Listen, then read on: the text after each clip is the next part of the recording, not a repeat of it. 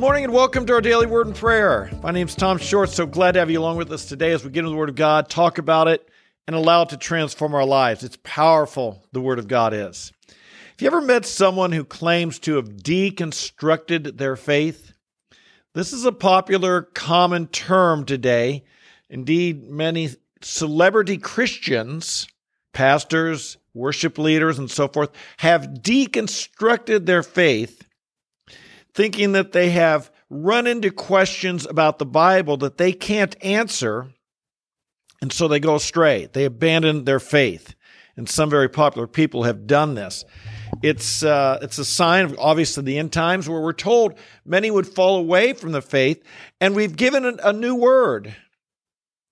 The new word is deconstructed. The old word would simply have been they are an apostate or they're a false teacher or they have forsaken the Lord. They've abandoned the Lord. They've rejected the faith. We give it this new terminology. We were talking in the chat here a bit before we started how words have been, uh, new words have been created, devised to take away the sting of the moral connotation. Deconstructed sounds pretty intelligent. It sounds like a something like a good thing you've done here, perhaps. Indeed, those who deconstruct the faith never find anything to rebuild. We're builders. In the kingdom of God, we are constructing faith. We are building people. We are instilling good values in people. Those that are into the deconstruction, as we will see, destroy. That's there's a there's a, a spirit of destruction in our culture today that wants to tear down everything that's good and right and true, and it is infecting even the Christian faith. Let's look at what Paul said, or excuse me, Peter. We're in 2 Peter chapter 2. And this is a very, very rich section I want to read to you. And I'm just going to read it to you a bit, about 10 verses, maybe eight verses. But there's such descriptive language. Rather than write the verse down like I normally do, I'm just going to put up some of the phrase as I read it, some of the phrases that I think capture my attention and you may enjoy. Here we go. Speaking of these people, we'll start with Second Peter chapter 2, verse uh, uh, 12.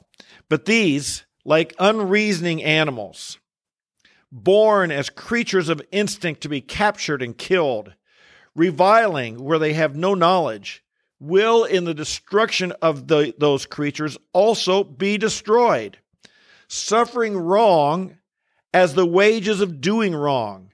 They count it a pleasure to revel in the daytime. They are stains and blemishes, reviling in their reveling in their deceptions as they carouse with you, having eyes full of adultery. They never cease from sin enticing unstable souls, having a heart trained in greed, accursed children. Forsaking the right way, they have gone astray, having followed the way of Balaam, the son of Beor, who loved the wages of unrighteousness. But he received a rebuke for his own transgression. For a mute donkey, speaking with the voice of a man, restrained the madness of the prophet. These are springs without water and mists driven by the storm, for whom the black darkness has been reserved. For speaking out arrogant words of vanity, they entice by fleshly desires, by sensuality, those who barely escape from the, from the ones who live in error, promising them freedom while they themselves are slaves of corruption. For by what a man is overcome, by this he is enslaved. What a description. What a description. Well, I sure wouldn't want those words to describe me. I wouldn't want those phrases to describe me. Those, that's the description of those who have deconstructed their faith, who have once taught the way of Jesus, who once taught the right way, and have rejected it, turned away, and become apostate. Now, what what what do we make of these people? Are they, you know, we wonder, we we believe here that once you're genuinely saved, you're always saved forever. We believe that eternal life begins at the point of truly coming to Jesus Christ and faith in Jesus Christ. It doesn't start when you go to heaven. Eternal life starts now. John 5 24, he who hears my words and believes him who sent me has eternal life, shall not come into judgment, but has passed out of death into life. So we believe that this life has already begun. And there's many other verses about this. But what about these people? They now deny the faith. They're not, we're not talking about someone who slipped back into a little bit of sin. We're not talking about a, a good Christian who stumbled, fell, and feels really bad about it and repented. We're not even talking about a Christian who stumbled and fell and is now discouraged and having trouble getting back up on their feet. They still believe in Jesus. They still believe in God. They still believe the truth of the Bible. They're just they're, just down and discouraged because they've they the, the, the devil's knocked them down. They haven't gotten back up yet. What about these apostates? What what do we think about them? What's the truth about them? Look at what look what Peter says. He goes on in verse 12, I believe it is. For if after they have escaped the defilements of the world by the knowledge of the Lord and Savior Jesus Christ, they are again entangled in them and are overcome, the last state has become worse for them than the first. For it would have been better for them not to have known the way of righteousness than having than ha- of righteousness than having known it to turn away from the holy commandment handed down to them.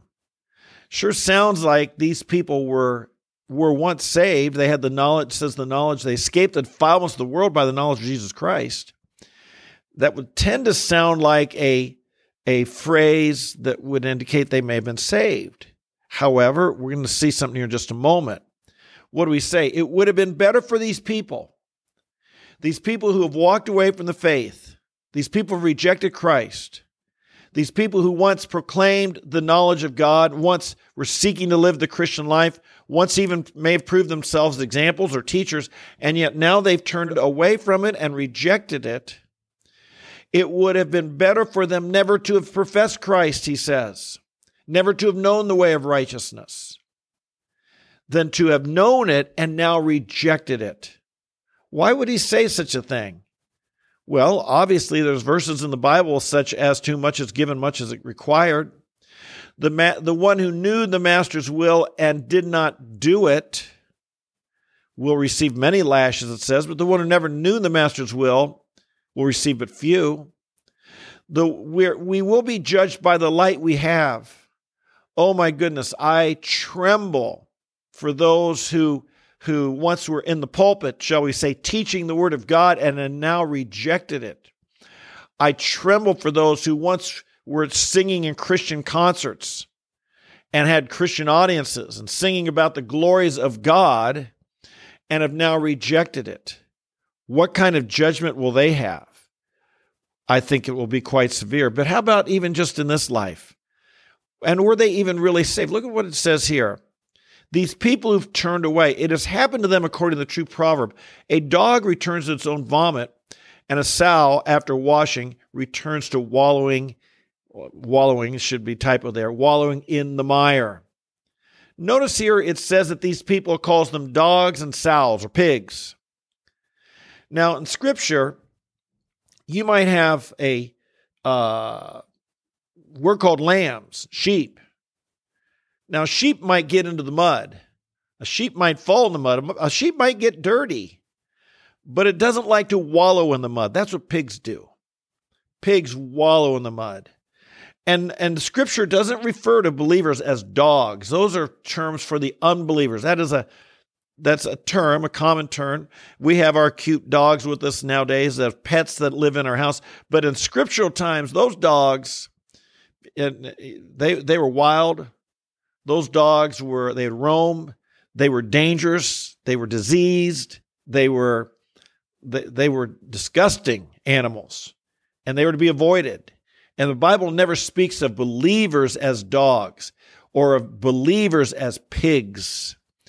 And so I think the implication of this last verse is that these people may have never been saved in the first place. They they they may have, you know, they, they may have been a pig that cleaned up for a while, and didn't get in the mud for a while, but they were always a pig.